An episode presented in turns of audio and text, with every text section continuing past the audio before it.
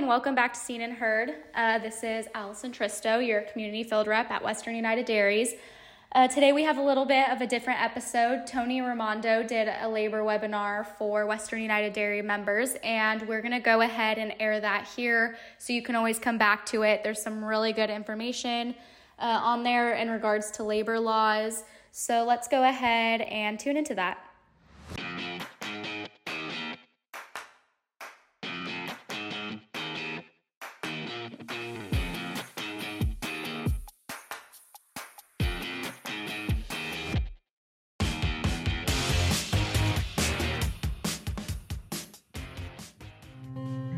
Yosemite Farm Credit is the farmer's choice for agriculture financing. As a farmer owned cooperative, we are dedicated to serving our neighbors in the agriculture community with financial products and services tailored to your operation and backed with a relationship you can trust. Whether you're purchasing real estate, making improvements to the dairy, or wanting to purchase or lease equipment, we're here to help our members prosper. Visit our website at YosemiteFarmCredit.com to find a branch location nearest you. Hi, folks. Hope you had a great week. Movement in dairy markets were not too encouraging this week. We had a couple reports that didn't help too much. We started off on Tuesday with the global dairy trade out of Oceania. All indices moved lower, uh, featuring some reduced international demand. Powders, in particular, were hit pretty hard. That carried over into our non fat dry milk market, which fell to $1.42 for the week. That was down 7 cents the lowest price we've seen since back in October of 2021. We saw that block barrel cheese inversion uh, try to continue to get worked out. Uh, it happened by uh, barrels coming down again this week, down three and a half cents to 209. Blocks gained uh, three quarters of a cent to 205.75. So we have corrected that inversion quite a bit. On Thursday, we had a milk production report for the month of September. The figure did come in much larger than expectations, with U.S. output up 1.5%. Most major uh, producing regions were up, led by the Southwest at plus 4.4%, and the Midwest up 2.3%. California, we eked out a 0.5% gain, uh, even after getting hit with that heat wave in early September. Our milking herd is now larger than year over year levels. Um, mind you, last September was when the herd started reducing quite a bit. We are up now, though, however, 6,000 head year over year, so we've got a bit more cow power moving forward too in the year. That report was also viewed a bit bearish. Markets lost a little bit in the aftermath. Our first quarter milk futures declined again this week. We're now down to the lowest price since back in August. Class 3 closed at 1969 per hundredweight and class 4 at 2073 per hundredweight. A couple announcements this week. We did hear about the sign up period for the Dairy Margin Coverage Program or the DMC. That's a program you can sign up through your FSA office. Uh, you have until December 9th to do that. Please reach out if you have questions. Um, for most folks, uh, selecting that 950 margin on the first 5 million pounds of milk per year is probably the best option. We figure that covers about 225 cows. So if your dairy is larger than that, you may want to look at some other risk management options. Um, I will be holding a webinar on Friday uh, to walk through markets as well as some risk management options. So please uh, reach out or look for um, links to that if you'd like to join in. Have a wonderful week.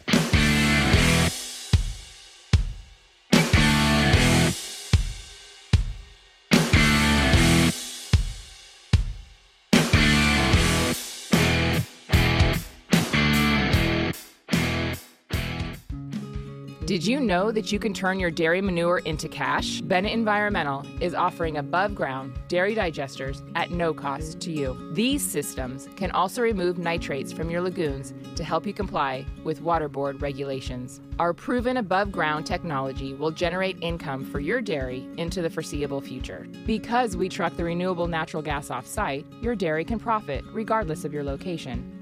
Bennett Environmental, turning your wastewater liabilities into sustainable assets. Learn more at bennett environmental.com.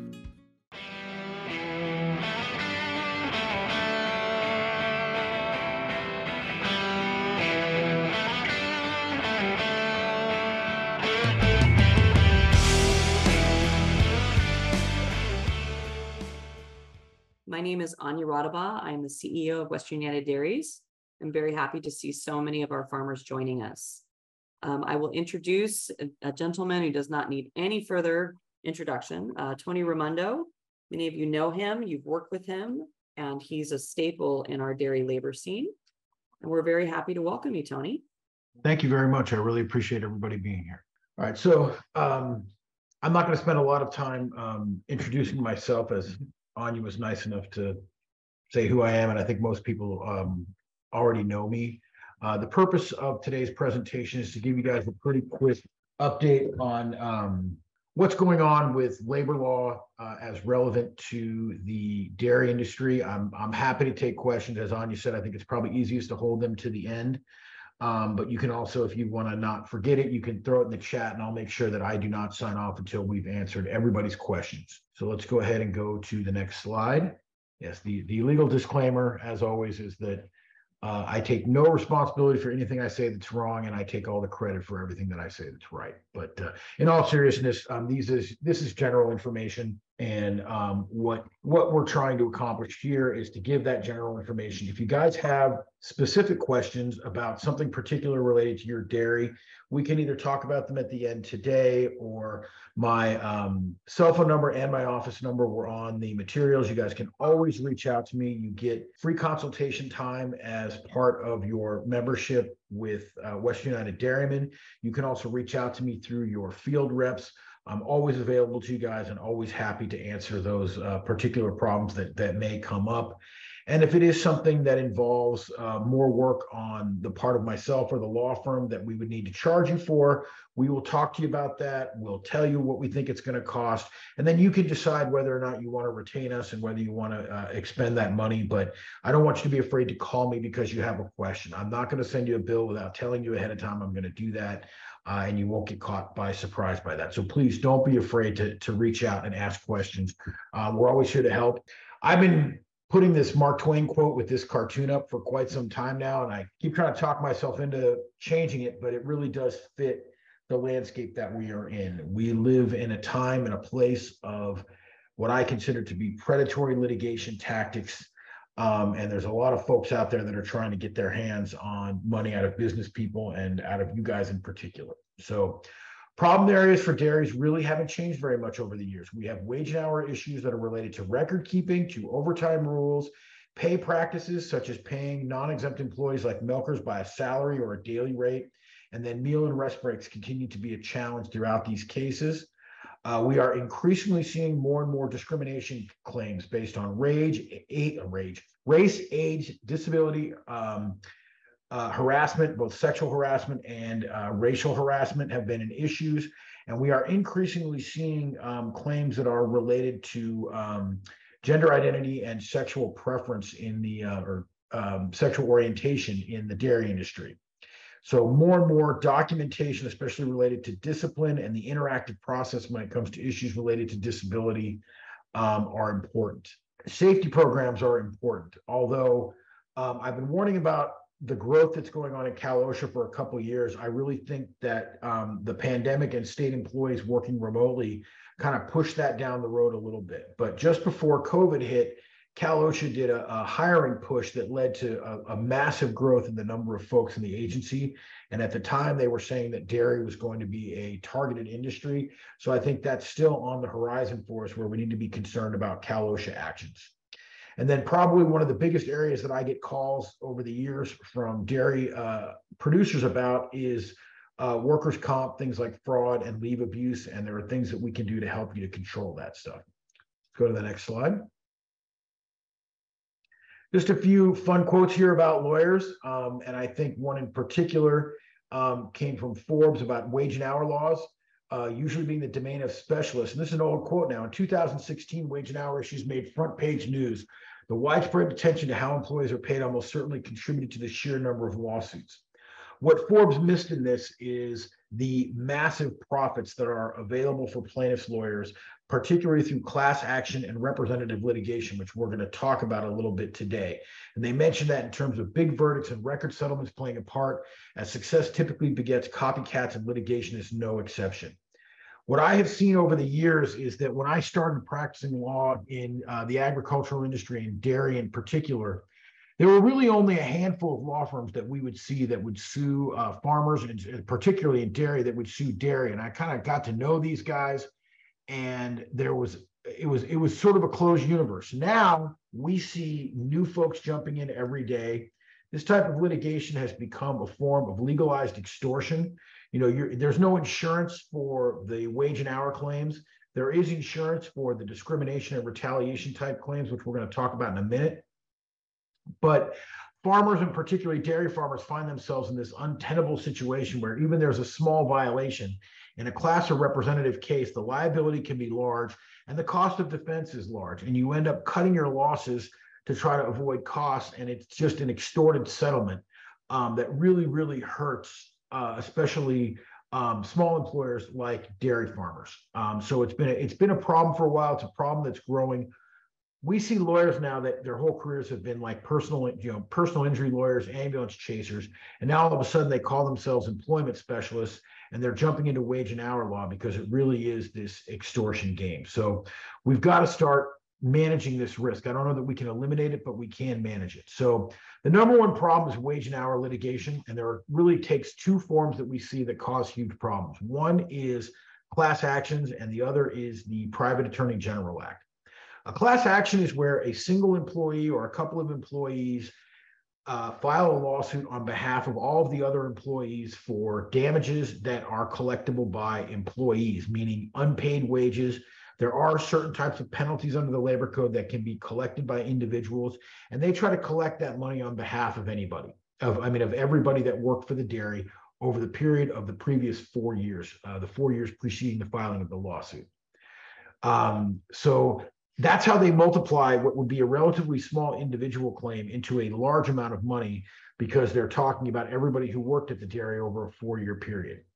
The other type of litigation is what's called the Private Attorney General Act. And the analogy that I've come up with that kind of explains the Private Attorney General Act is the labor code is full of all kinds of penalties. And historically, most of these penalties were penalties that could only be collected by the state, meaning that the labor commissioner would have to audit you, issue a citation, and then collect that penalty through the citation process. What the Private Attorney General Act does is it allows an employee, if they give notice to the state and an opportunity for the state to investigate, and the state declines to investigate, which is what they normally do, it allows that employee to sue for those penalties that would normally be collected by the state. They have to give 75% of what they get to the state. They get to keep 25% for distribution to the affected employees, and the attorneys get their attorney's fees. So that's where that gets very difficult. It's almost like as if if we're in a car accident and I run a stop sign and I hit you and say I damage your car and I cause some injuries, you can sue me for your injuries. You can sue me for the damage to your car, but you can't sue me for that fine, that ticket that a police officer would write me for running the stop sign. The Private Attorney General Act allows that employee to sue the tick for the ticket. And these tickets, these citations in the labor code, these fines in the labor code are typically per employee per pay period. So they get magnified by the amount of time and the number of employees that are involved and become a tool of part of this extortion. Before this, we used to see um, a lot of Berman hearings, which are employee claims at the labor commissioner, which some of you may have dealt with over time. We're seeing less and less of those now because so many of these things just end up becoming lawsuits. Um, for the last few years, because of COVID, the Bureau of Field Enforcement has not been very uh, effective. That's the Labor Commissioner's investigation and citation arm.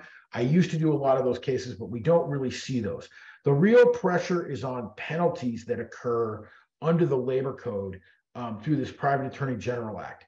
I do think we may see these Berman hearings take on a new life, those individual employee claims at the at the Labor Commissioner, because a couple of years ago, they qu- very quietly changed the law in California where attorneys can now recover attorneys' fees for representation at labor commissioner hearings. It used to be attorneys weren't very interested in those individual claims because individually they weren't worth very much and they couldn't make very much money off of them because they had to take a percentage of whatever they got for the employee.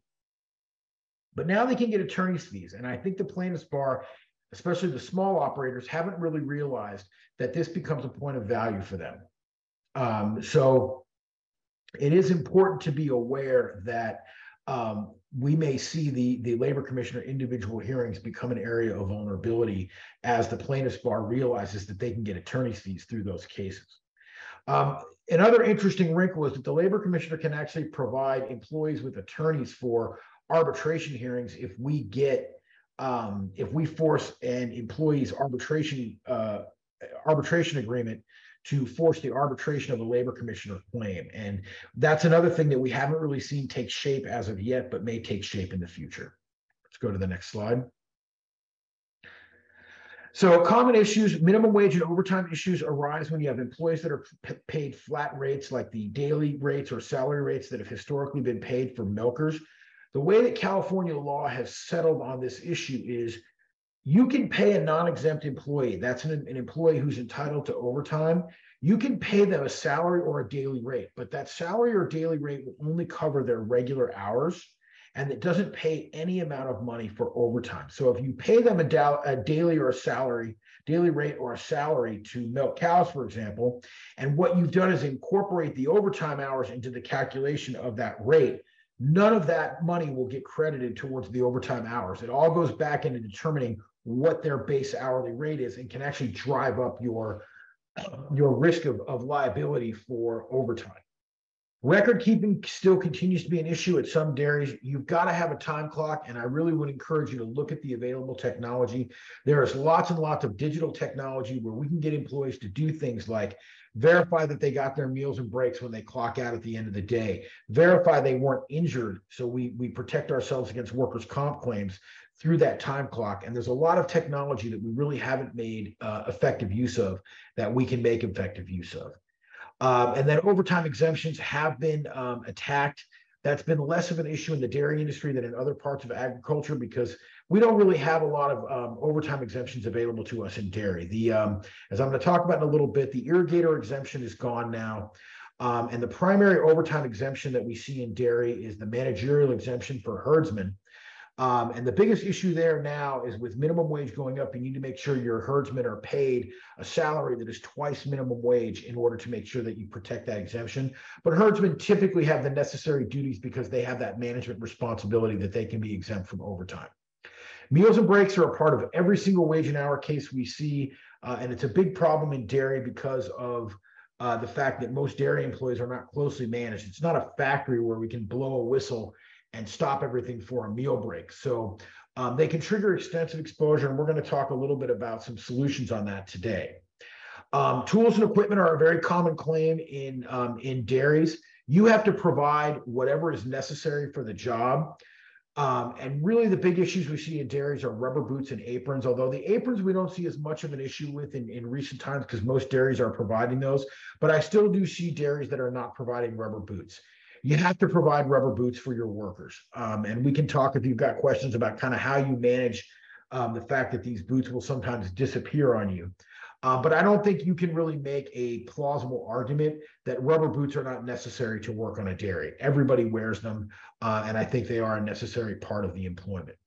You need an employee handbook. It's a really important part of protecting yourself. Um, I get the question a lot well, are we mandated to have an employee handbook? No, the law does not require you to have an employee handbook, but there are lots of things, for example, like sexual harassment, where the law requires you to have a policy that's in writing. So if they're going to require you to have these written policies, you might as well have a handbook, put them in a handbook. The handbook protects you. There is no downside um, to having a handbook. We have been working for a while now with Western United to provide handbooks at a very, very low cost. Our handbooks are like a fraction of the cost of what anybody else provides them for. We provide them in English and Spanish. We will tailor them and customize them so they fit what you do at your dairy specifically. And it's a really, really useful tool. There's no reason not to have one. And we're happy to work with you through the discount that we offer through Western United to get you those handbooks at an, an affordable cost. Arbitration agreements are a really important part of, of this protection, uh, which we can also provide to you. Arbitration agreements are agreements where you require an employee, if they want to file a claim against you, not a workers' comp claim, but a, but, but a lawsuit, to go to a private arbitrator instead of the traditional court system. And what's really important about these arbitration agreements is we can require employees to proceed only individually. meaning no class actions. And earlier this year, I think in February it was, the um, uh, U.S. Supreme Court ruled that private attorney general act claims can not only be forced into arbitration, but they can be limited to the the the penalties that apply only to the individually the individual employee. In other words, getting rid of that representative part of it and that extortion part of it. So I think this is something that was a huge win for employers everywhere, but especially for the dairy industry. The arbitration agreement is not a bulletproof vest, but it is a huge risk management tool that you really should have. Uh, we just updated our arbitration agreements, and I believe we have gotten the most current one over to your field reps at Western United. I just spoke to somebody yesterday. Um, so, Anja, we should make sure you guys have kind of our latest and greatest arbitration agreement. And if you contact our office, we do provide those to you at a discount cost.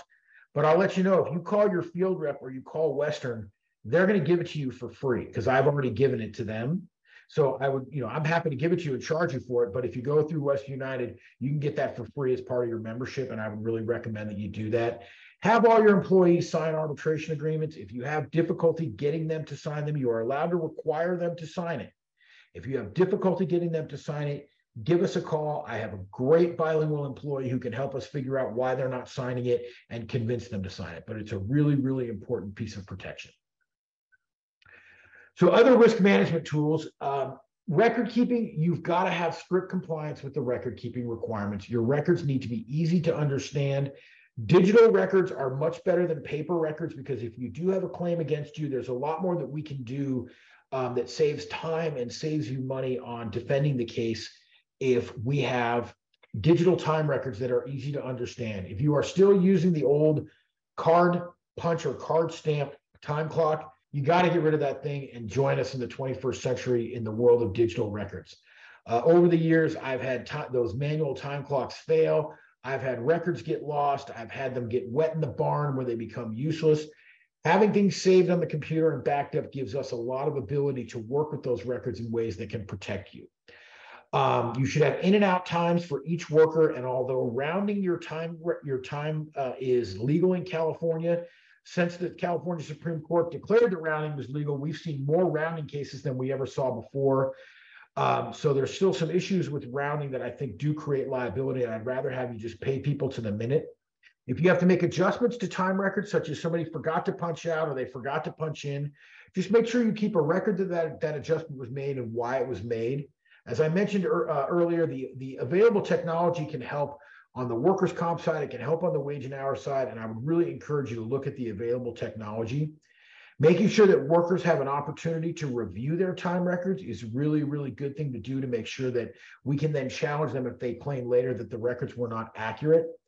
And in terms of the um, the daily rates and the salary pay, if you know you if your workers want to have a stable check that doesn't change based on the number of hours, and you want some of that incentive for them to complete the milking on time that the salary uh, tended to provide.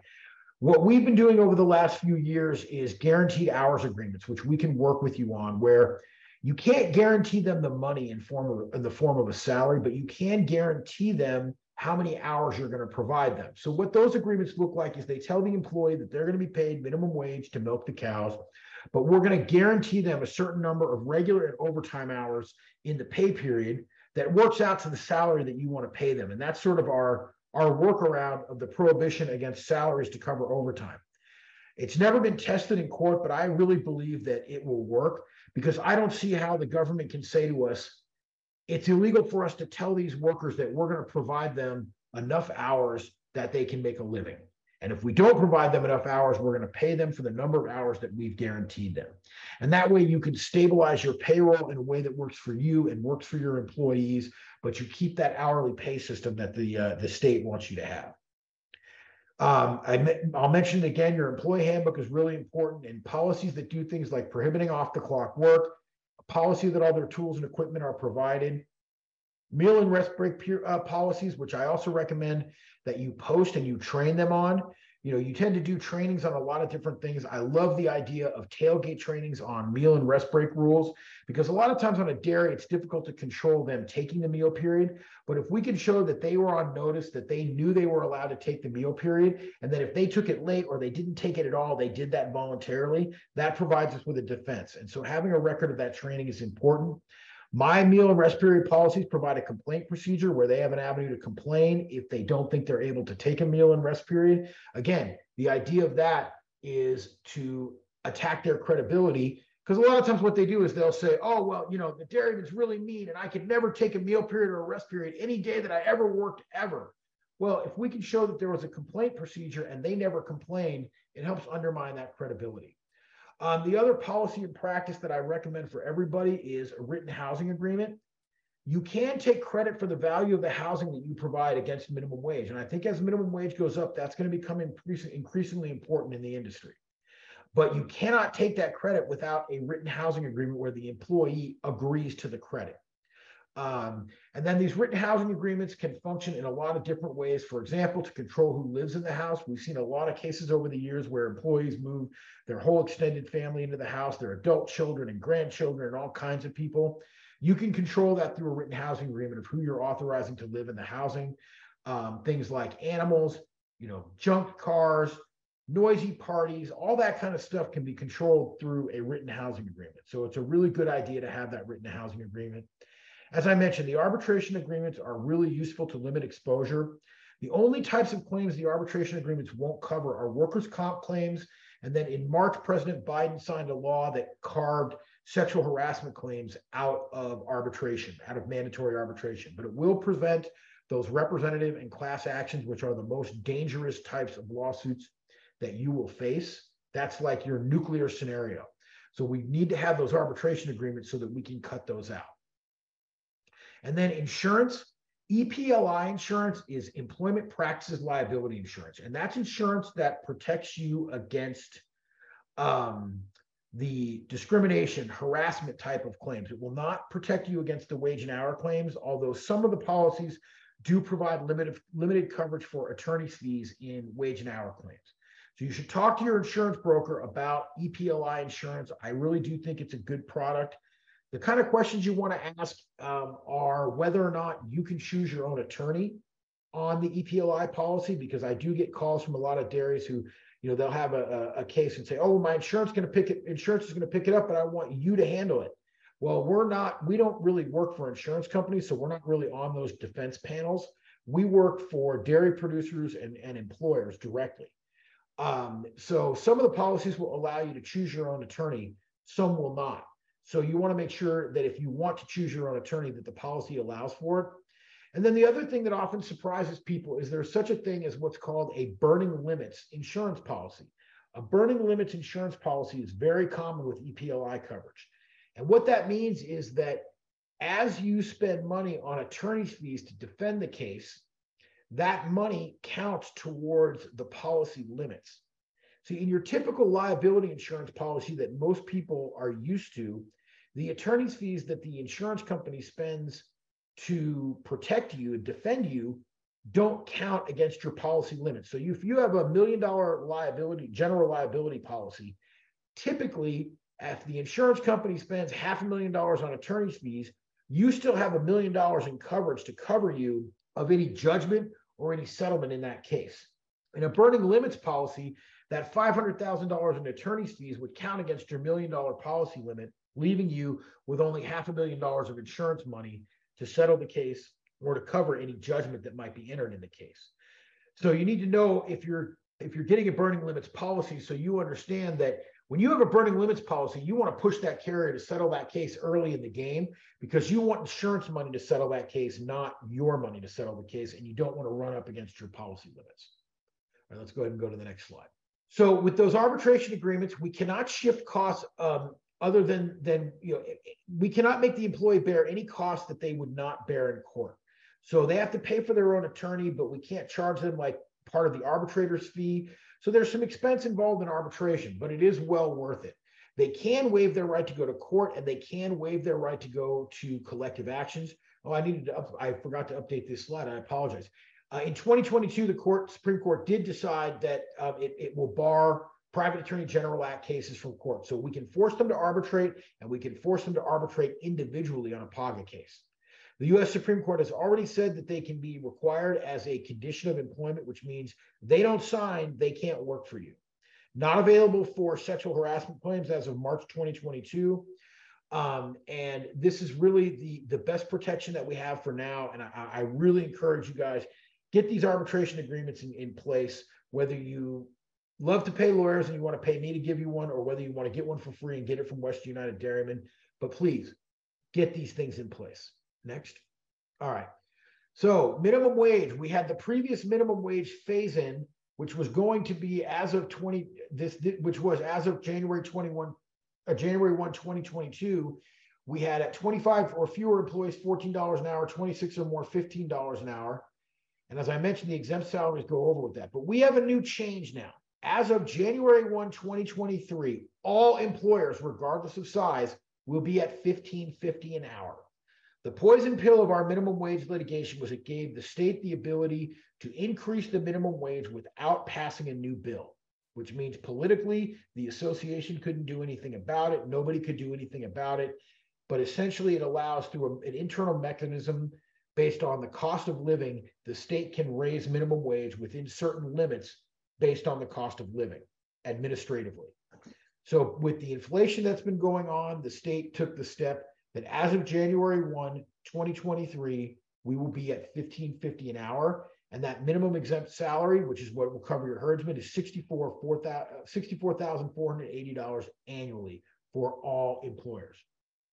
California law prohibits um, those salaries that cover both regular and overtime wages for non uh, for uh, non-exempt employees, as I mentioned. And then remember to, that you're that you're accurately recording their time. Um, if they start working before their scheduled start time, whether you allow whether you told them to do it or not, if you allow them to do it, um, or they're subject to your control, you need they need to be paid for that time. And we don't have a whole lot of those issues on dairies, but just make sure your guys are punching in right when they come to work. Let's go to the next slide. You're hearing me ring this bell over and over and over again. The salary or daily rate will not protect you from overtime liability for a non-exempt employee. You need to make sure they're receiving their overtime pay. If um, in many cases, if you're providing them housing, the housing can be counted towards their regular rate of pay. Um, so that's a risk there. Um, bonus, bonuses that are non-discretionary bonuses, so any sort of, of incentive based on milk quality or production or safety will also drive up your overtime liability. They get one and a half times their regular rate of pay for all hours worked per, per the phase-in schedule, which we'll talk about in a minute. Uh, one and a half times the regular rate of pay for all for the first eight hours worked on the seventh consecutive day of work within a single work week and that's not every time they work seven days in a row. It's seven day consecutive days within a single work week. It is very common in dairy because employees often have a day off that changes from week to work week, that they'll work more than seven days in a row between two work weeks. That's okay. Once you establish your work week, which unless you define your work week, your, your work week will run Sunday through Saturday. If you're on a Sunday through Saturday work week, Saturday is always the seventh day. So you're just looking at did they work the previous six days? If so, if they worked on Saturday, then Saturday is that seventh day overtime, time and a half for the first eight hours worked, and double time for anything over that. And then once we get to eight hours a day and 40 hours a week on the phase in, um, you're going to have um, the overtime there. And remember that th- people like your office employees, if you have office employees, um, are on an eight hour day and a 40 hour week. As I mentioned, you got to watch out for those non-discretionary bonuses. A non-discretionary bonus is included within the regular rate of pay. A discretionary bonus like your Christmas bonus is not. It's really important if you're offering bonuses to put them in your handbooks because a lot of times we can describe the bonus in such a way that makes it very clear that it's non-discretionary and we can protect you from that overtime liability. Go to the next slide. So here's that ag overtime phase in summary, which still remains where it is. If you're at 26 or more employees, you are on an eight hour day and a 40 hour work week as of January 1, 2022. If you're at 25 or less employees, you went to nine and a half hours and 55 in a week on January 1, 2022. If you, uh, and as of January 1, 2023, you'll be on a nine hour day and a 50 hour week. 2024, eight and a half hour day, 45 hour week. And then in 2025, you'll be at the eight hour day and the 40 hour week. Uh, a question I often get about this is how do we figure out the weekly overtime? One of the things that you want to remember is only the regular hours they work each day count towards the weekly overtime limit. So, for example, once we're at January 1, 2023, only the first nine hours of the day are going to count towards that 50 hour limit. So, if they work 10 hours a day, once they've worked five days, they've worked 50 hours total, but an, an hour a day of that is going to be daily overtime. Those daily overtime hours don't count towards the, the weekly limit. That's because you're already paying that as overtime as daily overtime. So you won't trigger the 50 hour limit until they've gotten to nine, until I'm sorry, until they've gotten to 50 regular hours in the week. Let's go to the next slide. As I mentioned, the irrigator exemption is gone. If you had 26 or more employees, that exemption disappeared on January 1, 2019. If you're 25 or less, we lost the irrigation exemption as of January 1, 2022. Um, and the DLSE has made that clear on their website for some time.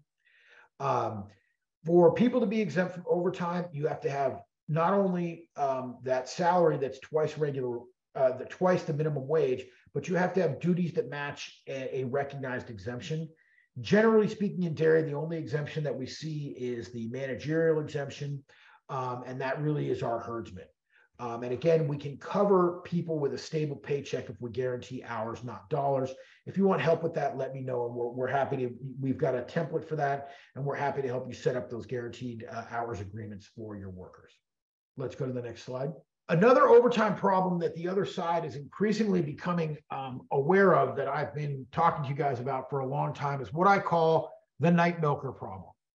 So you have a work day and a work week that you're able to define. As I mentioned earlier, most dairies either by default or by definition work on a Sunday through Saturday work week. Remember, the work week is not your pay period. The work week is the week that we are using to define all of our wage and hour issues like weekly overtime and so forth. Um, you also have a work day, and the work week can be defined in any way you want. Um, and the work week consists of seven consecutive 24 hour work days. And you can define that 24 hour period any way you want. And although there's no court cases on it, um, the labor commissioner has said for years that you can actually have more than one workday in a given workplace. So when people work a shift that's completely included within the calendar day, we just calculate overtime by the length of the shift. So if we look at a just this is just a made up shift where Sunday the guy works from 5 p.m. to 2:30 a.m. If we think of that as the shift, that's a nine-hour shift. But you'll notice if we're working on a calendar day, that cuts across two different work days. And this particular worker works 5 p.m. to 2:30 a.m. Um, as his normal schedule. But then Thursday runs over a little bit, goes to 2:45 a.m. So now we think that this person's worked 15 minutes of overtime on Thursday. Now they've also worked 54 straight time hours. Remember, um, nine hours a day is going to be counted towards overtime. And I'm doing this on a 2023 basis for a small employer just for simplicity's sake. So now we've got four hours of weekly overtime, which is four hours and 15 minutes of time and a half due for the work week. So what's the problem? The problem is that workday normally runs with the calendar day unless we define it in writing. Okay. If, and you're going to see in a minute what that means. The solution to this problem to be able to do this by the shift is to define a workday for the night shift. And we do this in our handbooks where we give them a, a, a night shift day and a, and a day shift day. If you move your night shift workday, so your normal workday, if you're going by the calendar day, is running from you know 12 o'clock a.m. Uh, to 11:59 p.m. There's your 24-hour period. If we move that from noon and we start the workday at noon, and then we go 24 hours from there, all of a sudden now we move the entire shift, that night shift, within the 24 hour workday. All right, let's, I've got some examples to show what that looks like. I know this seems a little bit confusing. Let's go to the next slide. So this is what it looks like if we don't have a night shift workday. So Sunday, Sunday started at 12 o'clock a.m. So he went from 12 o'clock a.m. to 2:30 a.m. That's two and a half hours. Then he went home. He comes back at 5 o'clock p.m. still on Sunday worked until 9 o'clock p.m., takes his lunch break for half an hour, starts working in at 9.30, and then works until midnight, which is the end of the day Sunday. That's nine hours. Again, Monday, the same pattern follows. Tuesday, the same pattern follows. Wednesday, he comes in technically at midnight because that's when the clock shifted over to be Wednesday and got off at 2:30 a.m. on Wednesday. Now he's off on on Wednesday, so he doesn't come back at five o'clock Wednesday night. He doesn't come back until five o'clock on Thursday night. That's 38 and a half hours off. But that doesn't count as a day off because the day off has to be an entire workday. And as you can see from this chart, which is why I've laid it out this way, this guy has hours on every single workday of the week. So the problem is when that normal pattern resumes, he comes back to work at five o'clock in the evening on Thursday, works till 2:30 till 2:45 a.m. on Friday. That's that one day where he ran over a little bit. Now on Saturday, which is our seventh day, we now have seventh day overtime on Saturday. So instead of four hours and 15 minutes at time and a half, we've got 8.2 hours at time and a half and 2.7 hours at double time. That's because there was no full calendar day off and because this pattern triggered hours worked every single day, including that first eight hours on Saturday. So again, a night shift workday starting at noon solves this problem. And I'll show you how that works on the next slide. Let's go to the next slide. So this is my, I made this for myself years ago. This is uh, an Excel, a, a capture of an Excel spreadsheet that I use whenever dairies ask me to help figure out what their workday is. Because sometimes on 3X dairies, it gets crazy, or if we have odd shifts, it gets a little crazy. But if we're looking at a 2X dairy, this is pretty simple. And a, a workday starting at noon solves this whole problem. So if you look at this, um, this actually covers a couple of days. So we've got Sunday, Monday, Tuesday laid out here. So you'll see at the top, we've got 12 o'clock a.m. on Sunday. That highlighted area is a workday that starts at noon. So you can see um, this one's a little different from the example I gave you, but this one shows a shift ending at 3.30 a.m. Okay, and you see that mark where it says shift ends. Shift starts at 5 o'clock p.m. Now, if we went by the calendar day, you can see how it doesn't cover the shift. But the highlighted area that's in yellow shows our workday starting at noon and ending at 3 o'clock a.m. I mean, our workday starting at noon and ending at 11 o'clock, 11.59 p.m. So our shift starts at 5 o'clock p.m. and ends at 3.30 a.m. See how the whole shift is contained in the highlighted yellow area?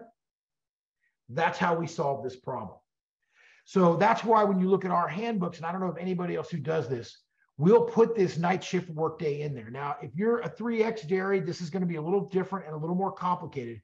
And make sure you let us know because we're going to want to diagram out your shifts and make sure they're all covered. Um, but when we do the handbooks, we do them on a flat rate, not an hourly rate. So the way that works is you pay us the flat rate and we send you a template handbook. And you read through that handbook and get back to us on what your comments are. If you've got questions, my staff will work with you to help you figure out what needs to be changed in the handbook to match how you do your operation. So when you get to the workday section and you see there's a night shift workday, that's the point where you need to let us know, hey, we're a 3X dairy. Is this going to work for us? And then what we're going to ask you is, what are your schedules? We're going to plug your schedules into this worksheet and make sure that we have shifts de- de- defined or workdays defined for your shifts that make sure that your shifts fall within a complete workday. Right? I know this sounds very, very complicated, but that's what we're here to help with. I want you guys to be aware of it so you recognize the issue so you can bring that to us and we'll help you get it solved. All right, let's go to the next slide. So, as I mentioned, to sum up, the work week is any seven consecutive 24 hour periods, and the workday is any 24 hour period. Both can be defined by the employer, and more than one workday can be defined. We talked about why. Monday through Sunday is the default workday under the law, in most of agriculture, and I've gotten myself in this habit because I do a lot of stuff that's not just dairy. It doesn't make usually as much of a difference in dairy, but on, on a, in a lot of harvesting operations, if you guys are involved in other types of crops and a lot of different types of agriculture, we actually use Sunday through Saturday. I'm sorry, I, this is this slide is backwards. I apologize. Sunday through Saturday is the default, and Monday through Sunday is used in a lot of areas of agriculture. This slide is backwards. And the reason why a lot of areas of agriculture use Monday through Sunday is because a lot of places work six days with Sunday is always the day off, like a lot of row crops and things like that. And so they'll use Sunday as the seventh day because if they do work a seventh day, Sunday is a short day. In dairy, which is a 24 7 operation, it usually doesn't make a difference to go off of. So we often just use Sunday through Saturday for ease in dairy, but we can change it if you guys decide you want to change it for your dairy for some reason. But if you're involved in other crops, you might want to look at Monday through Sunday. So now I'm catching the error in the slide. I apologize for that. Go ahead and um, go to the next slide. So meal and rest breaks, again, continues to be a challenge. So what I'm going to do here is I'm going to run through what the basic rules are, what the penalties are, and then I'm going to talk about how we manage these things to reduce risk. So rest breaks require that you authorize and permit 10 minutes of rest for each four hours or major fraction of four hours work. Anything over two hours is a major fraction of four hours. If the employee works less than three and a half hours, they don't need to get a rest period. And rest periods have to occur as near as is practicable to the middle of each work period. They cannot be added, combined or added on to meal breaks um, to be, make the meal break longer, and they can't be used to allow the employee to come in late or leave early, even if they want to. Rest breaks are paid time, but employees must be relieved of all duties and allowed and allowed to leave, even if there's no time for them to go anywhere. If they carry a radio or a cell phone or anything like that, they need to not answer it, or like the radio should be turned off. The penalty for failure to provide a rest period is an hour of pay at the regular rate of pay for each day that the employee fails to authorize and permit the rest break. All right. So, how do we figure out rest breaks? There's some really easy shorthand on this. You figure out the number of hours the employee worked in the day and you divide it by four. Okay. The outcome of that is the number of rest breaks that they need. So we'll start with a simple one an eight hour day. If the employee works eight hours, we divide that by four. That's two. So they need two 10 minute rest breaks. Okay. If they work nine hours, we take the nine hours, we divide it by four. That gives us two rest breaks with one hour left over. Remember what I said, anything over two hours is a major fraction of four. So one is not a major fraction of four. So we can throw that out. It doesn't require another meal, another rest break. If we go to 10 hours, we divide it by four. We have two rest breaks with two hours left over. It has to be more than two hours to be a major fraction of four. So again, we can throw away that two hours and they need two rest breaks. The minute they go over 10 hours, now we have more than two left over on our divide by four calculation. Anytime we have more than two left over, that's now a major fraction of four, and we have to give them another rest break. And you can do that no matter how many hours they work, you can do that same calculation over and over again based on their hours worked. And then that rest period in terms of that when it's supposed to occur, it's you got a lot of flexibility on when rest periods occur. Again, it's as near as is practical to the middle of each work period. So the work, the first work period of the day starts when they clock in and it ends when they clock out for lunch. That 10 minute rest break should be as near as you can get it to the middle of that work period. And the same thing, they start another work period when they punch back in after their meal period, which go, will go until the end of their shift. The second meal period should fall as near to the middle of that as you can.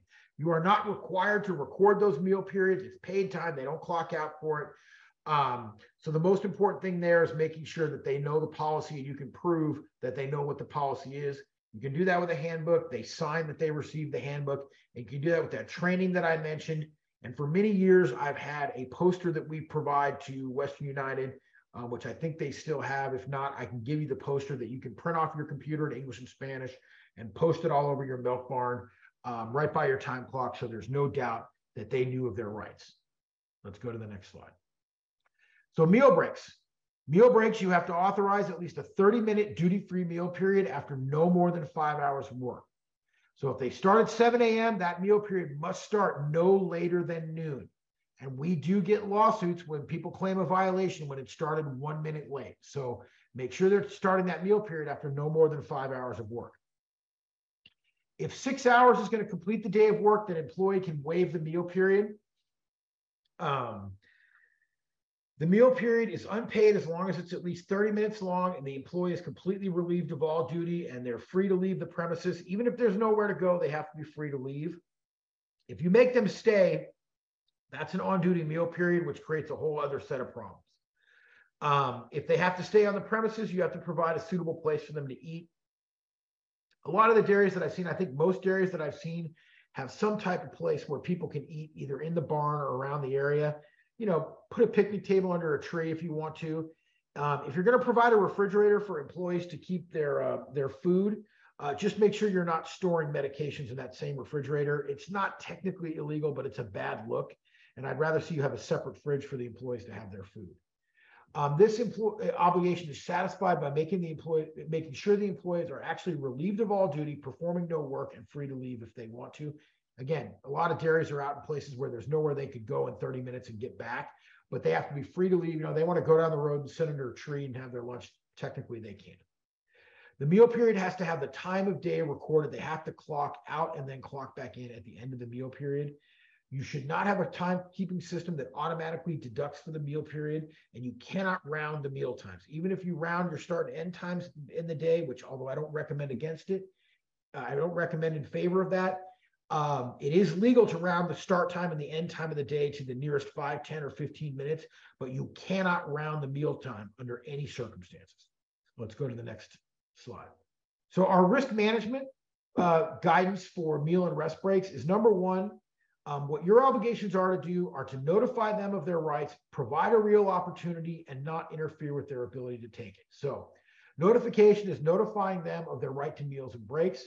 Have a written policy, and don't forget to have that written policy include the second meal period. They are entitled to entitled to a second meal period anytime they work more than 10 hours.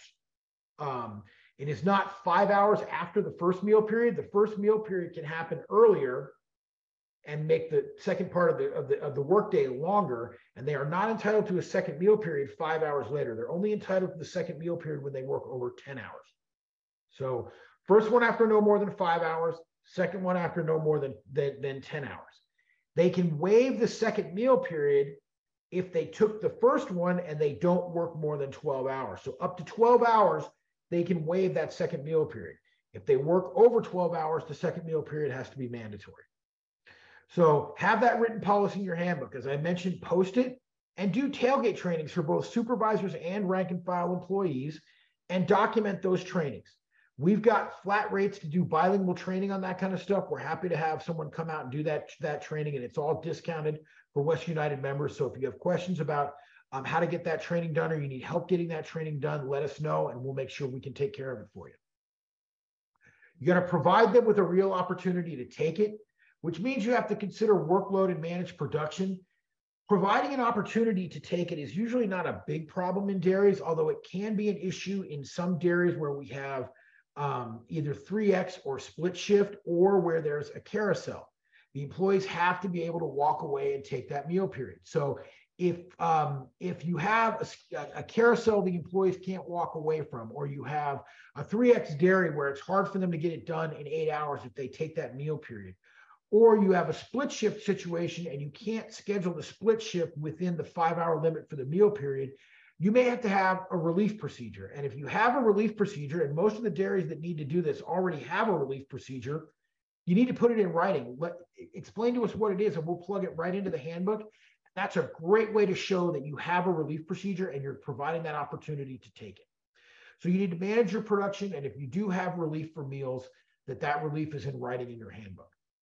And then the last thing is do not interfere with their ability to take it, which we rarely see in dairies. But you know, sometimes we have these issues where you know uh, people can't resist the temptation to keep their guys working. If they need to take that meal period, they want to take that meal period, they get to take it. You are allowed to have an on-duty meal period agreement, and I actually rec- recommend on-duty meal period agreements for dairies because sometimes emergencies happen on a dairy. You're dealing with live animals, you're dealing with a highly perishable product.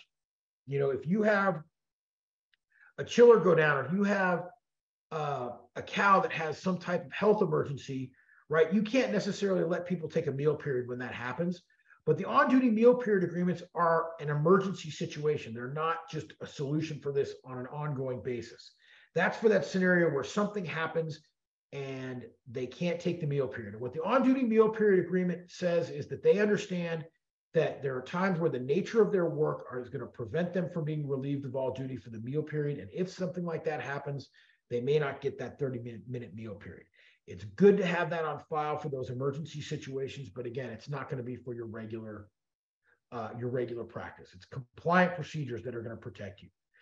Now, there is no violation if an employee freely and voluntarily chooses to skip, delay, or short or shorten a meal or rest break. And our milkers do that all the time. Hey, let's just work through and get it done.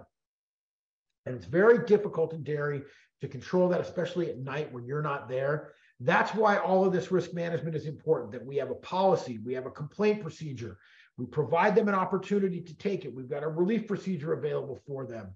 We've trained them that they take it because then if they skip it voluntarily, we can argue that it's voluntary.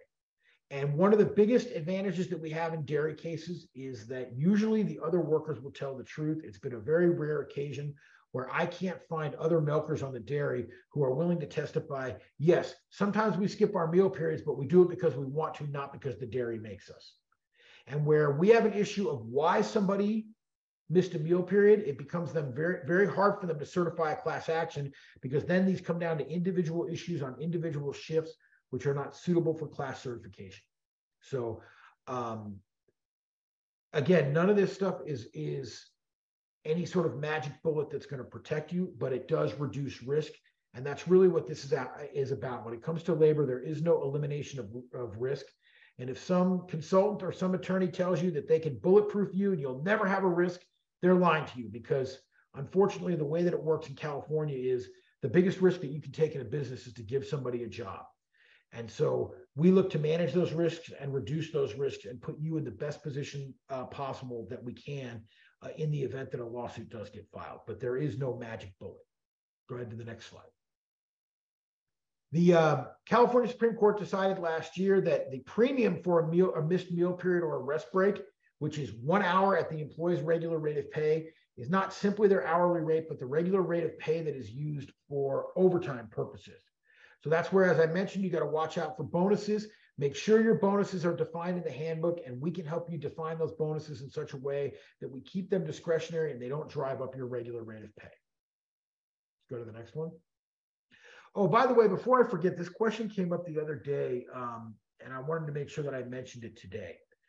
Um, now that minimum wage has gone up and we're seeing a lot of dairy employees making minimum wage, you need to be aware that if your employees do work a split shift, which means there's a break in the shift of anything over an hour, um, you have to pay a split shift premium, which is just an amount of money that's equal to one hour at minimum wage. So it'll be 1550 come January.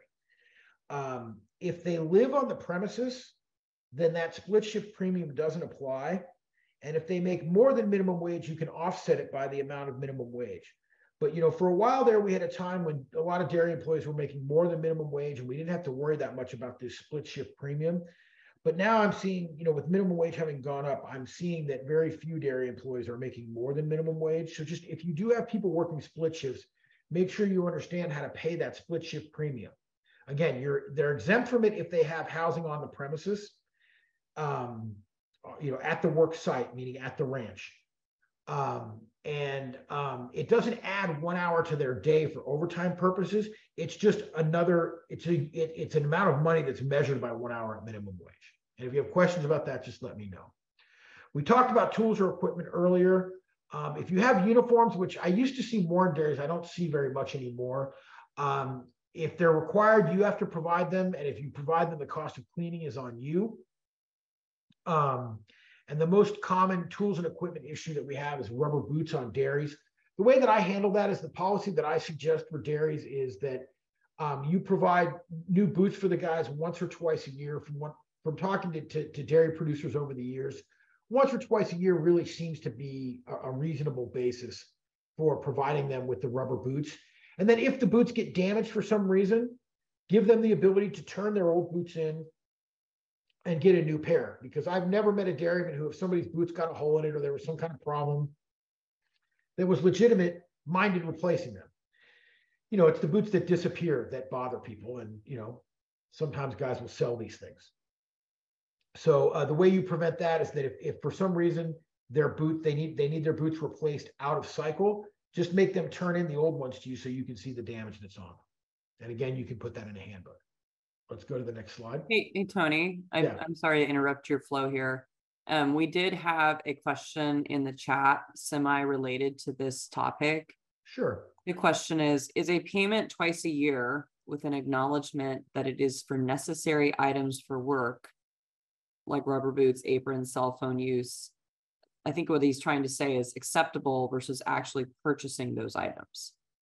Yeah, that's a great question. Um, yeah, you can do it by giving them an allowance to for it. Um, so, but what you would need to do with that is, you know, is document that. That's something if you were going to do it that way, we'd want to put that in the handbook so it's the policy is very clear.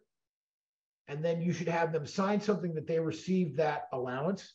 And the thing you have to remember is the pay period where you pay that allowance, you have to include on their check stub that they received the allowance. And that's not subject to the to, to the withholdings and taxation um, that their regular wages are, but it would have to be a line item on that check stub that they, you know, that they received a boot allowance. Okay. Um, the cell phone allowance is an interesting one, and I'm actually glad you brought that up because, of course, if you make employees use their cell phones, and we have a lot of employees that we talk to by cell phone, um, if an employee has to use their cell phone for work, you have to pay for the cost of that. And of course, it's really hard to figure out what that cost is the way that cell phone plans work these days. And the best way to do that is by a stipend. Um, and usually what people do is they do the cell phone stipend by, you know, some small amount of money basically in every, you know, in in in every check or in one check a month. You know, $10 a month, $15 a month, $20 a month, something like that. And you can show that on their check stub as a line item for cell phone allowance. But again, that's not going to be subject to withholding. So that would have to be um, uh, in addition to their net pay. It's a separate lump sum amount because they don't get taxed on an expense reimbursement. Thank you. And if So let's go to anybody else has slide. additional questions, um, please feel free to drop them in the chat. Yeah, Um, please feel free. I'm happy to be interrupted. That's not a problem at all. Um, uh, these are really, those are good questions. Like I said, that one was a great one because it also um, sparked the question about um, cell phones, which is an important one for everybody to be aware of. Check stubs carry heavy penalties if you don't do it right. There are two penalties if your check stubs are not perfect. One is $250 per pay period per employee to the state. That's that PAGA, Private Attorney General Act penalty. Then there's also one that's collectible by the employee, which is $50 for the first pay period and $100 for all other pay periods to the employee themselves. So they can double up on that if they sue you. This is one of the reasons why we want to get rid of those representative actions and we want to keep them in arbitration. And there are some defenses to check check stub claims, but the best defense to a check stub claim, of course, is going to be compliance. So um, all deductions have to be listed.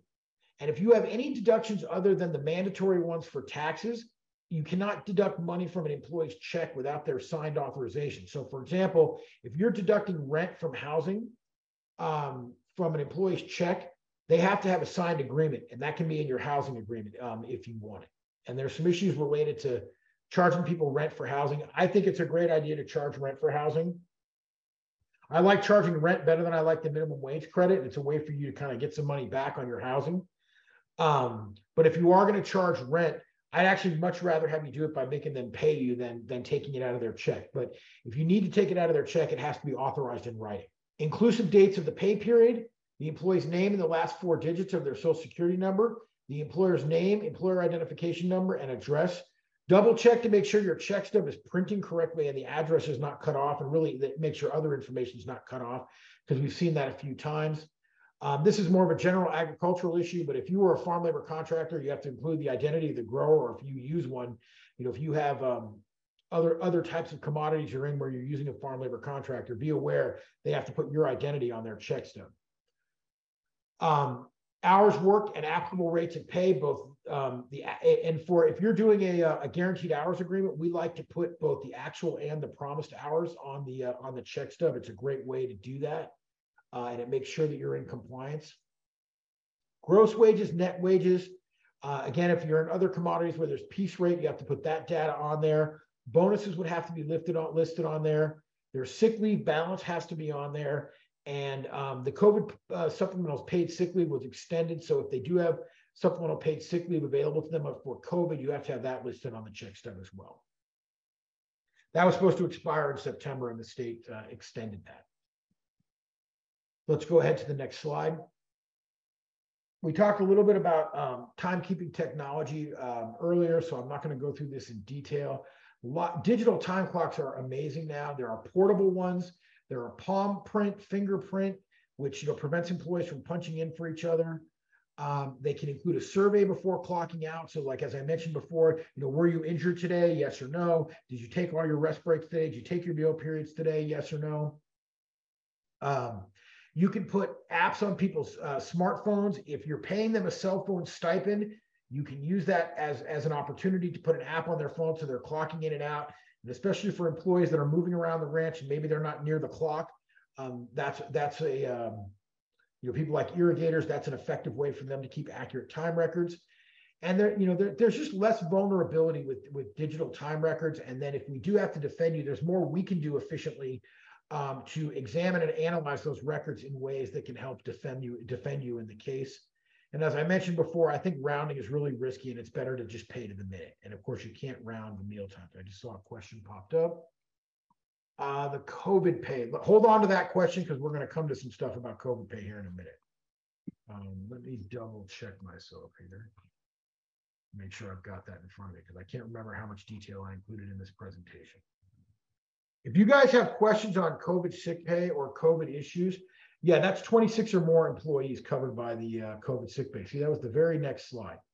I'm going to go really quickly through the COVID sick pay. If you guys have any questions or concerns about COVID sick pay, the best thing you can do is call my office. I have a young attorney who works for me who's great. His name is Kevin Piercy.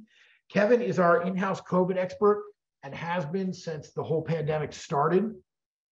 So he's the best person to call for any COVID sick leave problems. And he'll be just identify yourself as a Western United member and he'll be happy to help you. But the COVID sick pay that um, was just extended is for 26 or more um, employees. Uh, and there are two categories. So it's a total of 80 hours in two weeks, but it falls into two different categories. It was supposed to expire in September, but it's been continued till the end of the year. Category one is when the employee themselves is subject to a quarantine or isolation period um, related to COVID 19. They can use the, the, the supplemental sick leave to cover that quarantine or isolation. If they have been told to isolate or self quarantine by a healthcare provider, or they're attending a doctor's appointment for themselves uh, or a family member to receive a vaccine, but they are limited to 24 hours per vaccination, and that's for the appointment itself or side effects. Let's go to the next slide if they're experiencing symptoms, as I mentioned, from the vaccination, which is limited to 24 hours, uh, if they are experiencing symptoms of COVID 19 and they are seeking a medical diagnosis, they can get this sick leave. Um, or if they are caring for a family member as defined by law who is subject to a quarantine or um, uh, isolation order, or if they're caring for a child whose school is closed, which doesn't seem to be too much of an issue anymore, but you know we'll see where we end up. Um, category two is for people who have tested positive. So if you think about it, category one is an isolation due to exposure or an isolation due to a healthcare recommend, uh, healthcare provider's recommendation or for the vaccine. Category two is for a positive test. And you can require uh, documentation of the positive test and not necessarily a home test. It can be documentation from a doctor. And you have to pay if you mandate the employee to be tested um, and it's not clear, but I don't think you have to pay for the family member's test unless for some reason you say, hey, if you're if you're quarantining because of an employee's a, a, family member's test, then we want you to get a test for the family member. But I don't see how you can enforce that, so I would recommend against that. Um, it does appear that there are some limits there. Of, you know, the $511 limit would apply to the second category, um, and there is a notice that you have to post for that. Let's go ahead and go to the next slide. You cannot require them to use any of their vacation time, PTO, or other sick leave before they use the uh, supplemental sick leave.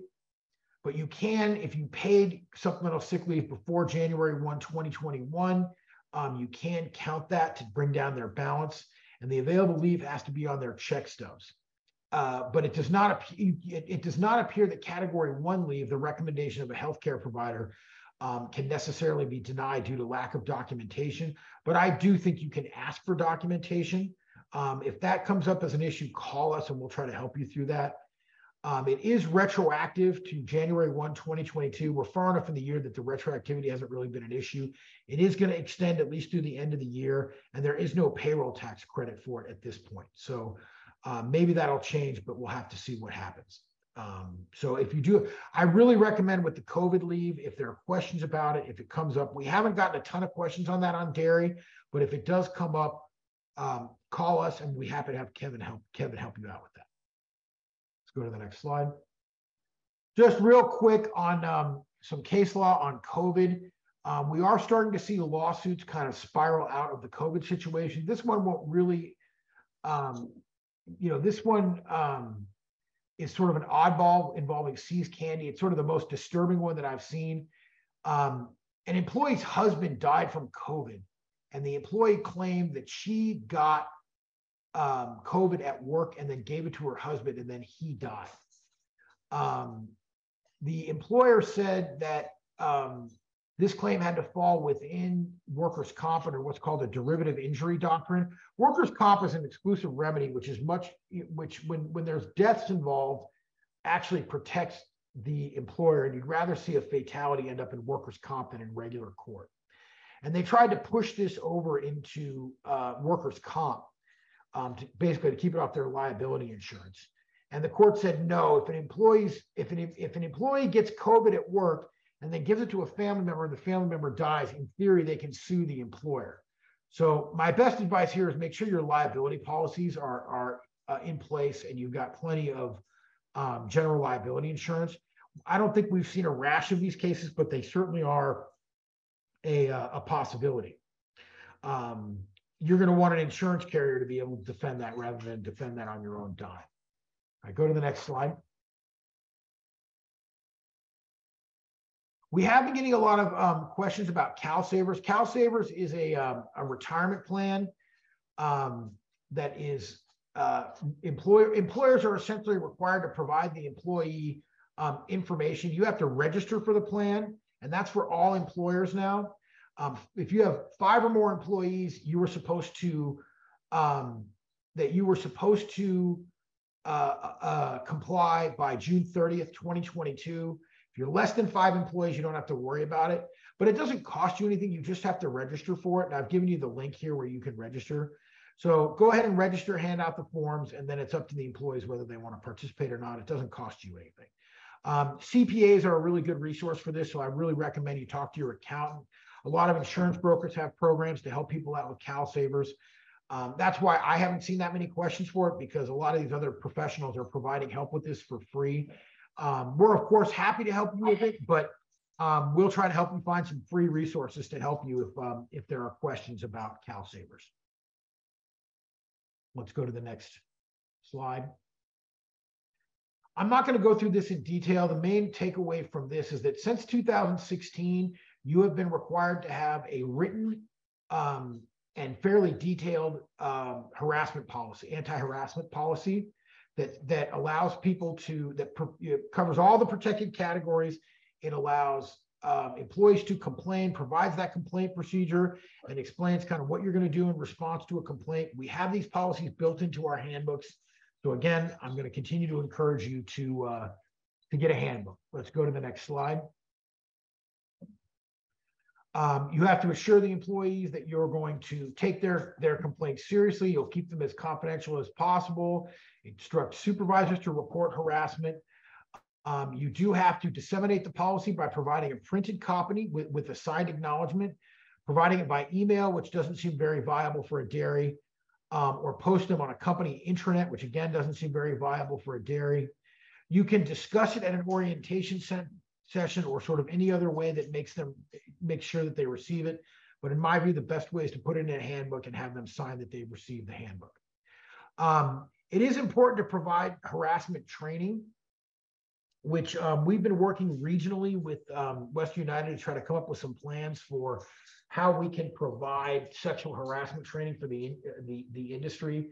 And I think um, you know, I've got a, a Spanish speaking employee who's qualified to provide this training. And I think if we can um, set up some large group trainings that are staggered over time and schedule so we can kind of catch everybody's employees um, and catch everybody's management. Um, I think there that that's something that we can viably do and do at a cost where you know we can divide that cost up against everybody who attends and it'll be a very small cost um, for each person, you know, each dairy, if we can get um, large number of dairies to participate. So I really would encourage you to talk to your field reps and talk to Anja because I would love to be able to provide kind of some mass trainings for the for the industry and get everybody trained up in, in, in sexual harassment prevention. Um, so we've got that as a uh, a risk management tool in place as well. Let's go ahead and um, go to the next slide. Hey, Tony, there's a question in the chat. Mhm. Um, I don't know if you can see it. It says, is CalSaver eligible to new employees at day one or thirty days after hire? I honestly don't know the answer to that question. Um, and the reason for that is because I haven't really concerned myself with CalSavers because you don't have to contribute to it. If the employee registers for it, you know, you have to deduct whatever they want to divert to the retirement plan. But I candidly, I tend to concern myself with things that that actually cost the employers money.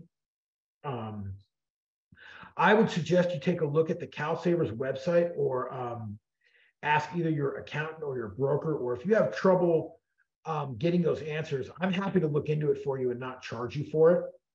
Um, just give me a call either at the office or on my cell phone number, um, and I'll get you an answer for that. But I, don't know that answer off the top of my head. And um, I actually think Western does. I think we've we've done quite a few webinars now on CalSavers, so I'm writing back. I will email that answer out. Um, okay, next slide.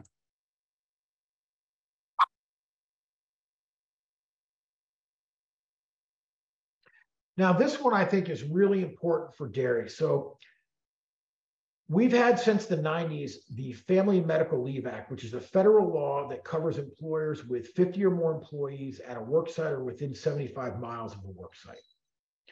So a lot of dairies are under 50, so we haven't really worried about this law, but it requires 12 weeks of unpaid leave for um, an employee or the employee's family member's um, serious health condition.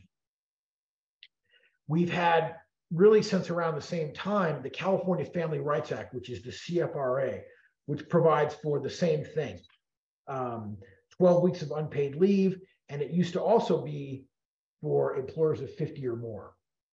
A couple of years ago, um, since January 1, 2021, that 12 weeks of unpaid leave applies to employers in California of five or more employees.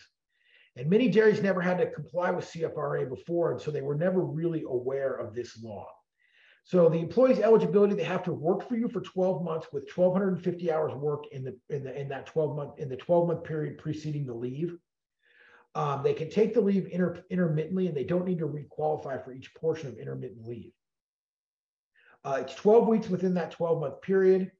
And one of the things that concerns me for dairies is that one of the triggers is bonding with a new baby. And I've gotten a lot of questions over the years and issues over the years where dairy will call me and say, Hey, we've got a milker who wants to take a month off because his wife had a baby and we can't spare him for that long. Historically, we could say, Hey, you can't, you don't have to give him that month. You know, try to work it out with the guy where he takes less time off because we understand some, you know, he had a baby, but you need him too, and see what you can work out that's reasonable. Now, if he wants that month off, he can take that month off. It's it's unpaid. Um, you have to continue any health insurance as though he was fully employed, but um, it, he can take that unpaid month if they want to. So that's something to be aware of that you do have to require, you do have to allow employees to take certain amounts of time off for medical leaves. Um, again, without pay, but um, uh, there are medical certification requirements. Um, there's, it's a fairly detailed law. And what I would suggest is if you guys want to get more information about this law, um, let Western know, and I'll do some webinars or seminars specifically on this leave and how it works uh, and what type of documentation um, you're allowed to get from the employees and from their doctors to make sure that they're not abusing it. Um, but it is something that we do need to be aware of in the industry that uh, employees have a wider range to get medical leave than ever before. Let's go to the next slide. All right, so a couple of differences between the FMLA and the CFRA is the FMLA um, covered disability due to pregnancy. The CFRA does not. California has a separate pregnancy disability leave law. Um, so if you do have a female employee who gets pregnant, um, we have a pregnancy disability leave law that um, that covers that. Now, if a wife has a disability due to, or uh, you know, a serious health condition due to a pregnancy, and the husband is needed to care for her, that would trigger his CFRA rights. So you need to be aware of that. Um, um, California has a separate law for exigency related to military service. The FMLA covers that federally. Um, um, the 12 months of service do not need to be consecutive. So somebody worked for you uh, for a few, you know, for um, you know six months, and then they leave, and then they come back sometime later and work for you again. That original six months counts under the CFRA. But remember, the eligibility, the 1,250 hours that they had to work in the year preceding their request for leave, is separate from the 12 months to just be eligible. So you sort of have this multi-layered, are they eligible? Remember, they have to have 12 work for you for a year, and they have to have worked 1,250 hours in the 12 months preceding the leave. So you got to do these things very step by step. So if you have these issues come up, definitely call us and we'll help walk you through it. Um, you have to designate the leave within two business days of getting the request. And you can make them request in writing. I mean, there's a lot of things that you can do with this, and we have handbook policies that cover this. Um, uh, for baby bonding, um, you know, that covers both parents. Um, and um, the FMLA is a little more restrictive as to who's a, a healthcare provider. Let's go ahead to the next. CFR is also broader as to who is a family member. So there's also, you know, some stuff for um, additional people that are not covered by the FMLA as far as family members. So remember, they have to be been employed for 12 months. They have to have worked 1,250 hours within the months preceding the, the, the leave. The hours worked include overtime, but not holiday, holiday vacation or other paid time off. It's actual hours worked.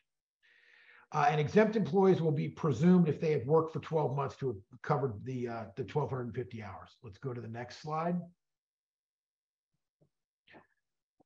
So the birth of a son or daughter, adoption or foster care placement of a child, care for a spouse, child, or parent. CFRA now includes parents-in-law. Um, employees' own serious health condition. Um, CFRA covers domestic partners, but that has to be a registered domestic partner. We don't really see that much in dairy.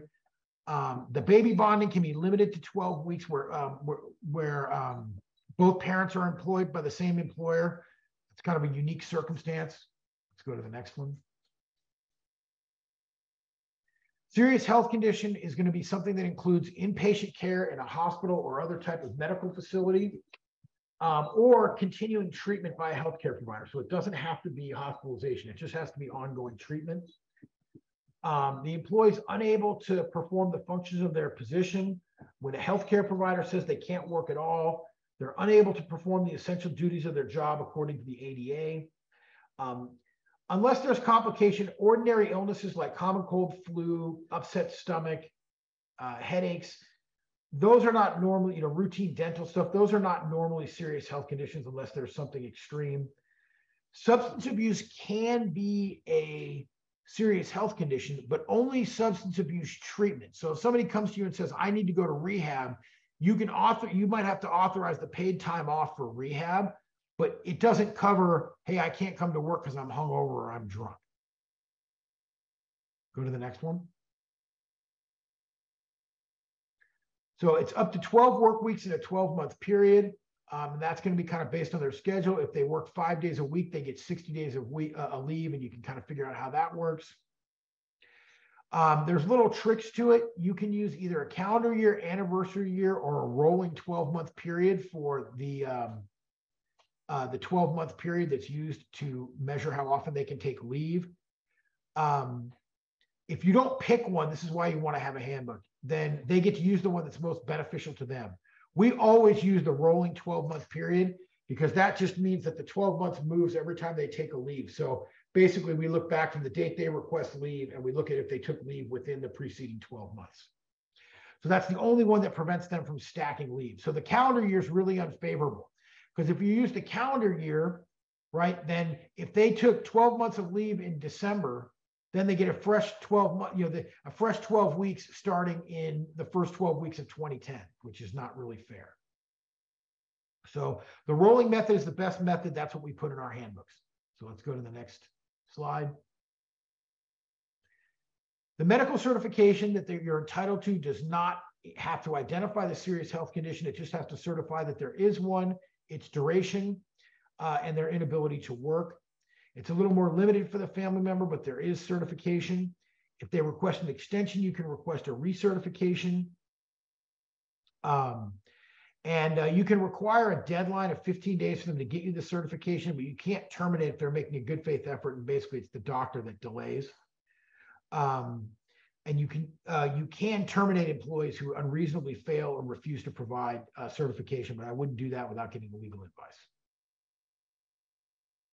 And by the way, you can require them to update their status and provide work restrictions as well. So let's go ahead and uh, um, you can't challenge a uh, certification for a family member. You can challenge an employee's serious health condition certification uh, through a second opinion, uh, but you have to pay for it. It can't be somebody that you regularly hire uh, as the doctor. Um, and if the second opinion differs from the first, then you guys can agree on a third provider whose whose decision will be binding, and then you you bear all the cost on the second and third opinion. Let's go to the next one. They do have posters that are mandatory. You need to have a policy and a handbook, and notice has to be given in a language spoken by the workforce. And again, we provide our handbooks in Spanish, so it covers you there. Go ahead. Um, they they have to provide you at least with verbal notice, and if they provide you with verbal notice and you require written notice, then you have to give them the necessary forms um, to request it in writing. Um, they have to give you you can uh, they have to give you notice they require the leave, the timing and duration of the leave, uh, but they don't necessarily have to mention the law. Um, if they request use vacation or PTO, um, uh, you can't ask them if it's for FMLA or CFRA. Um, but if it's if you deny them the vacation and they say it may be a, a qualifying purpose, then you've got to ask some questions. Um, you can require advance notice of at least 30 days if it's foreseeable. So, for example, like if they want to take time off for baby bonding, you can require that they give you at least 30 days advance notice because usually a baby being born is something they can anticipate. You know, if it's for a surgery, for example, where they're going to be off work, you can require them for advance, ask them for advance notice. But if it's unforeseeable, um, then no advance notice is required. Let's go to the next one. Generally speaking, you have to reinstate them to their same position or something with equivalent uh, equivalent salary, benefits, and terms and conditions of employment. Exceptions would be um, uh, fraudulent obtaining of leave, which is a little bit of a gray area, but um, if they would be terminated for other legitimate reasons, you can terminate. There's a key employee exception, which rarely applies. Uh, and there's if you're laying off or terminating for other reasons that would have occurred regardless of the leave, uh, then you can go ahead and take that action. So if you're, you know, reducing your the size of your herd and you're and you're laying somebody off for that reason, and it would have been happened other than you know, regardless of the leave, um, then you can go ahead and do it even though somebody's on leave. Go to the next one. They did expand parent to include parents in law. Um, and there's a pilot mediation program for small employers if there's disputes where the Department of Fair Employment and Housing, which actually they just renamed the California Civil Rights uh, Department or Civil Rights Agency. Um, uh, so there is a, a mediation program um, which requires employees to seek mediation with you before they sue you, but that's only if you're uh, five to 19 employees. Um, and you know, policies should be updated to make sure that um, uh, it reflects the current state of the law. Let's go to the next slide. Um, and then this is just a summary. I'm assuming Anja is going to give out these materials. This is just kind of a summary of what the changes have been over the last couple years to the CFRA. So I'm not going to go through this in detail. Like I said, if you guys want um, to do a seminar on leave management, what I would do is I would do a seminar that covers uh, CFRA, but also covers um, workers' comp leave, other types of disability leave, and sick and vacation leave. So we can kind of cover all that stuff together because they integrate together. Uh, and I'm more than happy to do a um, uh, a webinar or an in-person seminar on those things if you want me to. Just let uh, let Western know, and we'll put something together um, whenever you guys are ready. Let's go, uh, keep going. Um, we have a law now that requires personnel files to be retained for four years, and they have listed on examples of what they consider to be a personnel file, which would be employment applications if you have them, uh, any sort of payroll authorization forms like direct deposit or deductions from wages, any discipline or uh, commendation notices or termination notices, notices of layoff, leave of absence, vacation, notices of wage garnishment um, or attachment, uh, educational training, notices and records, performance appraisals and reviews, and attendance records. You can define um, internally what you'll what you'll what's going to be in a personnel file, so everybody understands what needs to be maintained, um, and then have you know record retention policies. Make sure that you keep these things for at least four years. Let's go to the next next slide. The uh, Supreme Court has decided that federal law, despite having no explicit protection for uh, sexual orientation or gender identity, has decided that federal civil rights laws do protect um, employees on the basis of their sexual orientation or their gender identity. That sort of discrimination has long been um, a violation of California law, but it is now clearly unlawful in under both state and federal law to discriminate on the basis of sexual orientation or gender identity. Um, we don't see a lot of it in dairy, but again, in the last few years, I've seen more of it. I have yet to have a gender identity case uh, in dairy, but I currently have two active cases that involve discrimination on the basis of sexual orientation on dairies. So it is a real thing that we need to be aware of. Let's go to the next one. Um, the uh, DFEH was renamed the California Civil Rights Agency, but it's the same function. They are allowed to sue employers to directly enforce the law, uh, and in particular, um, uh, to enforce things like um, systemic or large scale violations of civil rights laws. Large employers are now required, that means over 100 employees are now required to submit um, employee pay data by race and gender. Um, in order to examine whether there is um, wage discrimination going on in, violations of the Equal Pay Act. And the uh, the agency's gotten sort of increasingly aggressive in recent years, including filing more lawsuits against employers. Um, so it's just something to be aware of that that we may see more activity. I have not seen it as much in dairy, but I represent a lot of farm labor contractors, and they have really been after farm labor contractors over the last few years. So uh, be aware that we may see some more state activity um, in terms of um, protections against discrimination, which is one of the reasons I think getting some industry-wide anti-discrimination and anti-civil rights training will help, or anti-harassment training uh, is will help us to protect ourselves against some risk. Risky times we live in, a lot of litigation and um, increasingly assertive government agencies um, you know, we still have the same problems we've had for a long time in dairy in terms of wage and hour. Those problems have either stayed the same or intensified, um, as well as um, increasing pressure in sort of the non-discrimination, um, anti-sexual harassment front. So it is something that we need to be aware of and we need to be careful of.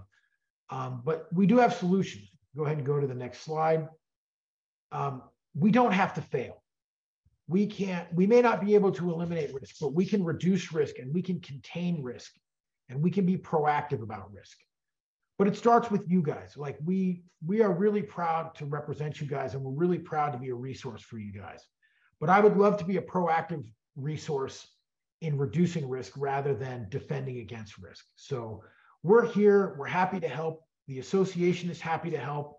Um, let us know and let the association know what can we do to help you? And I'm I, I'll make this commitment to you that I will go anywhere in the state that you want me to go if you want me to do stuff in person. I'll do webinars like this anytime you want me to do them on any subject related to employment that you want. You know, you want to do workers' comp, you want to do harassment training. You know, we can do those things by webinar, we can do those things by in person. You guys let us know where the demand exists, and we will do everything in our power uh, to meet it. And I know Western will work really productively with us to make sure that we can meet those demands. Other than that, that's all I have for today, unless there are additional questions. Um, and then other than that, you know, let us know what we can need, what we can do for you. Don't be a stranger. You can call me on my cell phone. I'm, you're never bothering me. Um, you can reach out to me through the association, but I'm always happy to be available to you guys, and I'm generally available all the time. I mean, day or night, weekends, holidays, I don't care. I've taken calls over the years at all different times. If you do call me and you don't get me or you get my voicemail on my cell phone, leave me a message and I'll get back to you within a few hours. It's very rare that you don't hear back from me right away. And if for some reason you're having trouble tracking me down, call my office. They'll track me down and, get me to you. Um, and and we'll make sure we answer your questions because there there are no sorry, my dogs are being annoying, but um, there are no bad questions. Um, there are no dumb questions. There's only questions that you didn't get an answer to, and we are happy to help you with anything, no matter how big or small. And Are there any questions from, from our fantastically patient audience? Um, ninety minute webinars, having this many people stay on, um, doesn't happen. So Tony, you must have been, uh, fairly interesting. But are there any questions that anyone has? This is your opportunity to literally solicit free legal advice. Oh, there's one in the chat. Hold on just a minute. So um, thank you, Rachel. Thank you for your multiple questions today. Uh, Rachel Westine is asking um, if the split shift premium, she wants you to expand on it a bit. Yeah, I can do that. Um, so a split shift occurs anytime there is a break in the shift of more than an hour.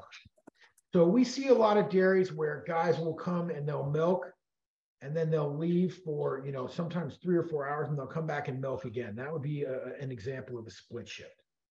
So there's two challenges with the split shift. Number one, a lot of times that milking shift part of it is over five hours. If it's over five hours, that big break in the middle won't qualify as a meal break because they've worked more than five hours before they got it. And anytime that they work a split shift, they're entitled to a split shift premium, which means that day they get paid a dollar amount in, in addition to their regular pay for the day, they get paid a dollar amount that is equal to one hour at minimum wage. So come January, when minimum wage goes up to 1550 an hour, that means they'll get paid whatever their hourly wages are for their hours, plus an additional 1550. And that 1550 will show on their check stub as a split shift premium. The split shift premium um, only applies to uh, employees who do not live on the premises. So if you're providing housing for your employees at the ranch, they don't get the split shift premium. Now, I have seen it where dairies provide a house for the employee in town. They will still get the split shift premium because even though housing is being provided by the employer, it's not at the work premises. Um, and then the other issue with the split shift premium is that the split shift premium is offset by amounts the employee earns above minimum wage.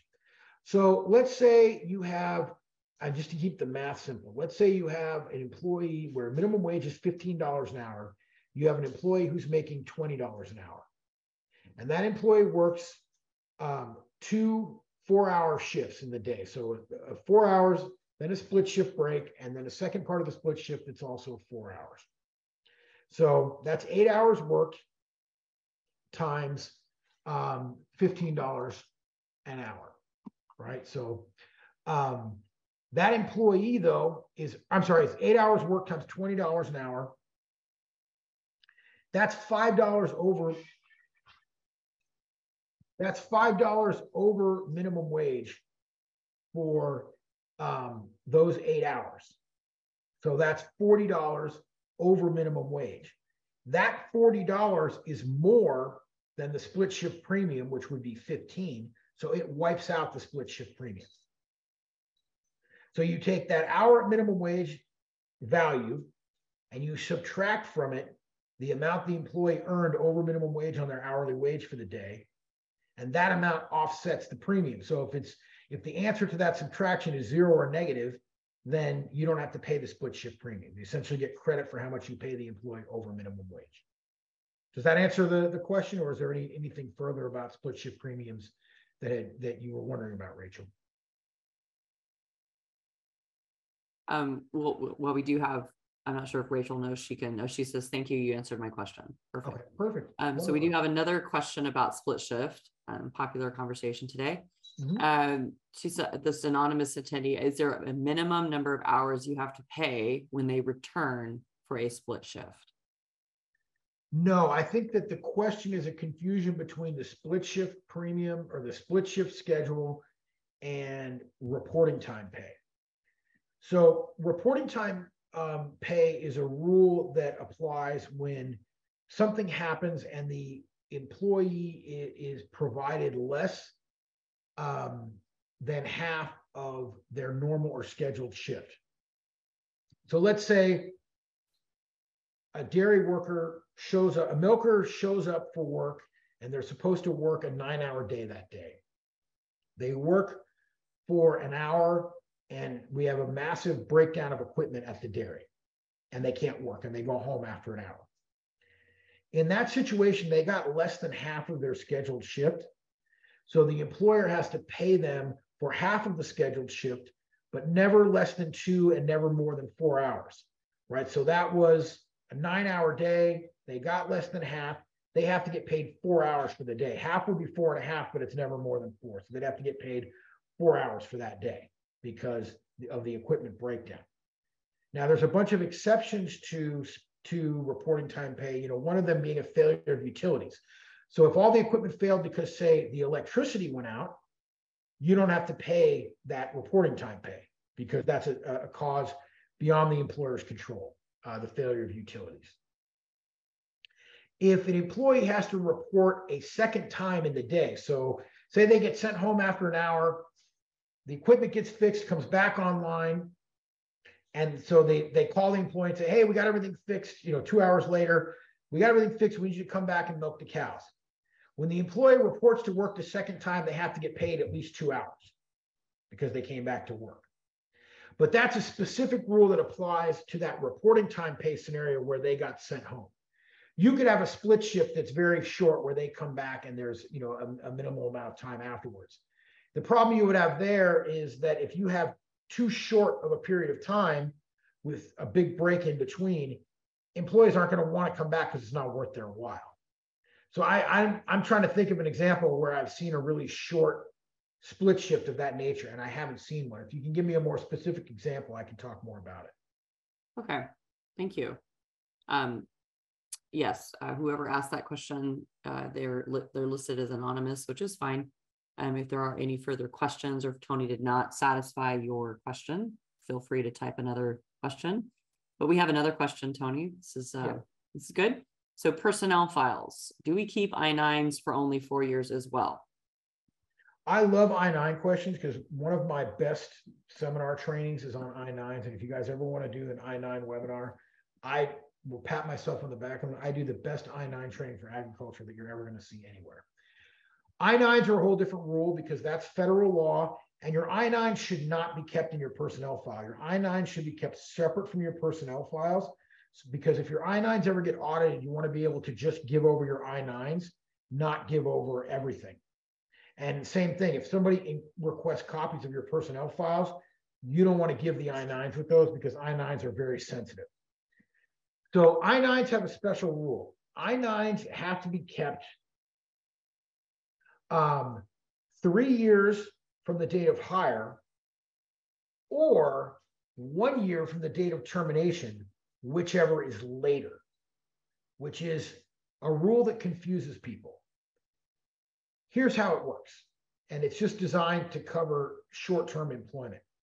If you have somebody who works for you for six months and then they quit, you have to keep that I 9 for three years from the date of hire because that will be longer than one year from the date of termination.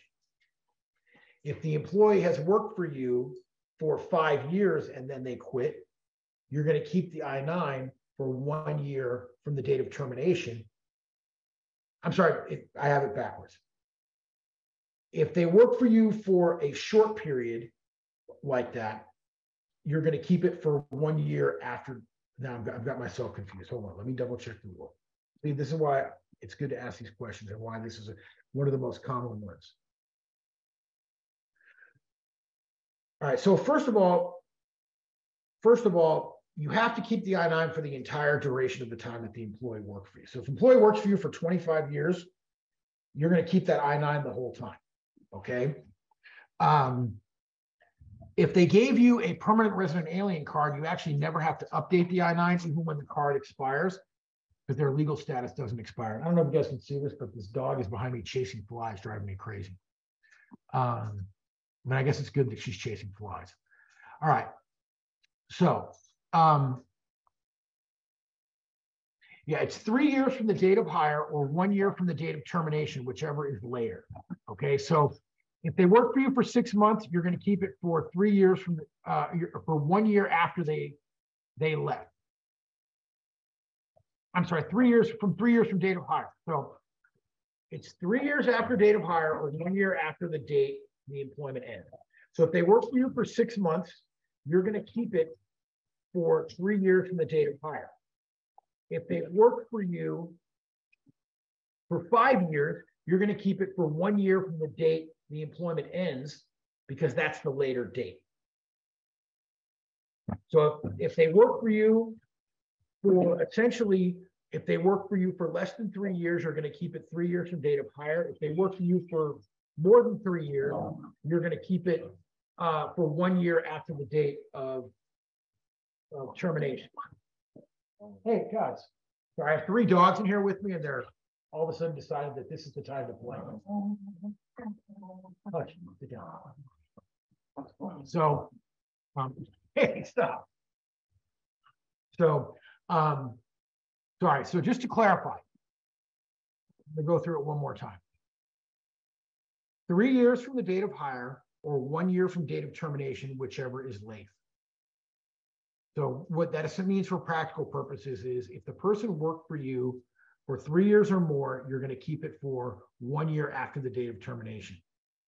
If they work for you for less than three years, you'll keep it for three years from the date of hire.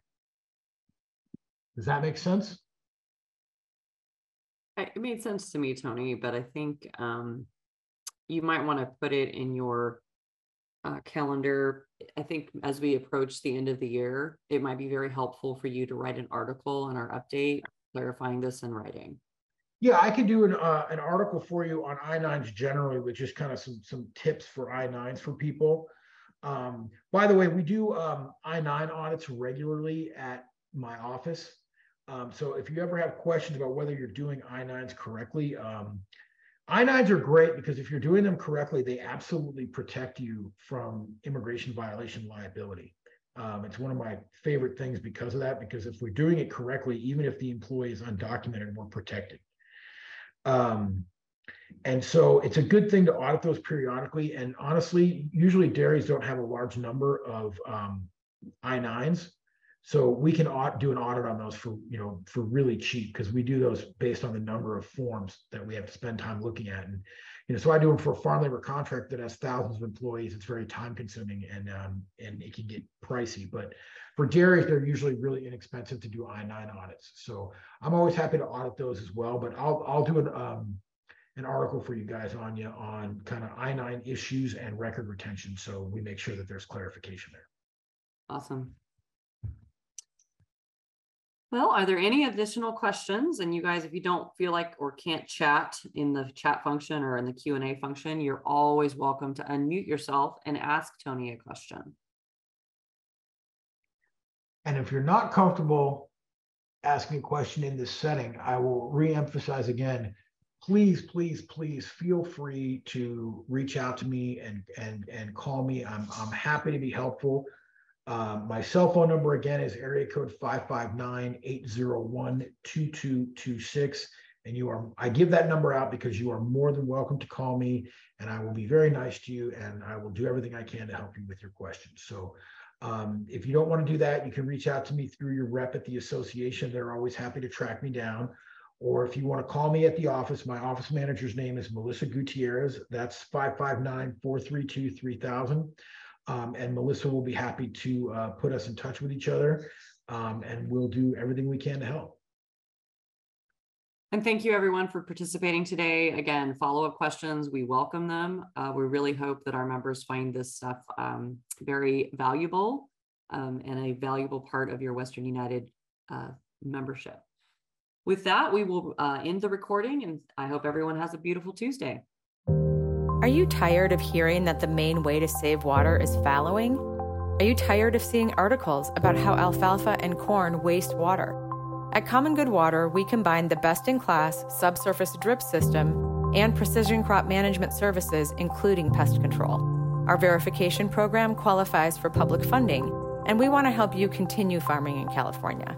Contact your groundwater sustainability agency and ask how you can work with Common Good Water. Visit commongoodwater.com.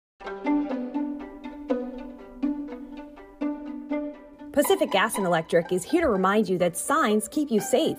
Sections of our natural gas transmission pipeline travel underground and beneath agricultural land. For the safety of you, your family, and your employees, pipeline markers are placed to indicate the approximate location of the pipe as a reminder to use extra care. Removing a pipeline marker creates a serious safety hazard. To have additional markers placed or report damaged or missing markers, please call your PG&E account manager or our agricultural customer service center at 877-311-3276. To learn more, visit www.pge.com/agsafety. Remember, signs keep you safe. Definitely some good information in there. You can always re listen to the episode to catch anything you missed or just to use as a tool later on. Uh, other than that, everyone have a good week and thank you for listening. Thank you to the Western United Dairies generous business sponsors, the Morning Star Company, Holt of California, Farm Credit Alliance, PG&E, Arada, Swingle, Van Egmond and Goodwin Law Offices, Yosemite Farm Credit, FNR Ag Services, Moss Energy Works, California Dairy Magazine, Bennett Environmental, and Common Good Water. We appreciate our sponsors and thank them for their continued support. While Western United Dairies respects the varied views of our guests, please note that the opinions expressed in the Seen and Heard podcast may not necessarily reflect the positions of the Western United Dairies Board of Directors or our sponsors. If you would like more information on how to sponsor Western United Dairies or this podcast, please send us an email at info at wudairies.com.